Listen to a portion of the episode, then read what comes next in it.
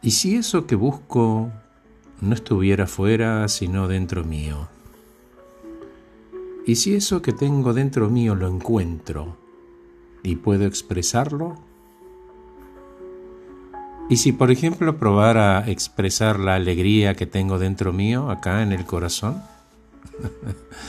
Porque capaz es ahí donde está lo que necesito para estar en paz, esa paz que tanto deseo, ¿no?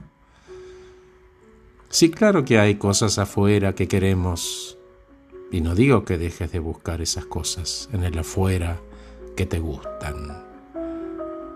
Digo que tendría cuidado con la expectativa de lo que van a aportarte. Y mientras buscas afuera, prueba a mirar también para adentro, porque al hacerlo sacas algo que ya tenés a mano.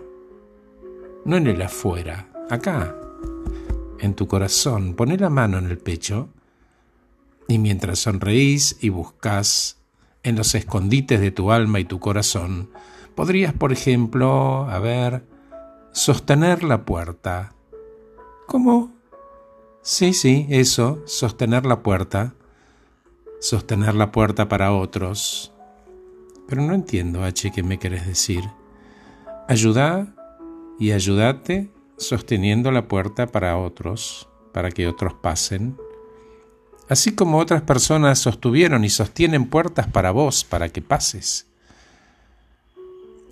Quizás en ese gesto generoso de la otra persona, y como si fuera una película en cámara lenta, en el que uno sostiene la puerta y el otro busca atajarla para pasar, capaz las manos se rozaron o capaz los ojos se cruzaron, esa otra persona sostuvo la puerta para que vos pases, pero lo hizo por ella.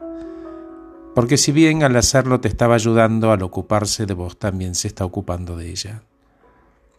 Al ser solidaria expresaba esa alegría que le permitía a ella encontrarse dentro suyo.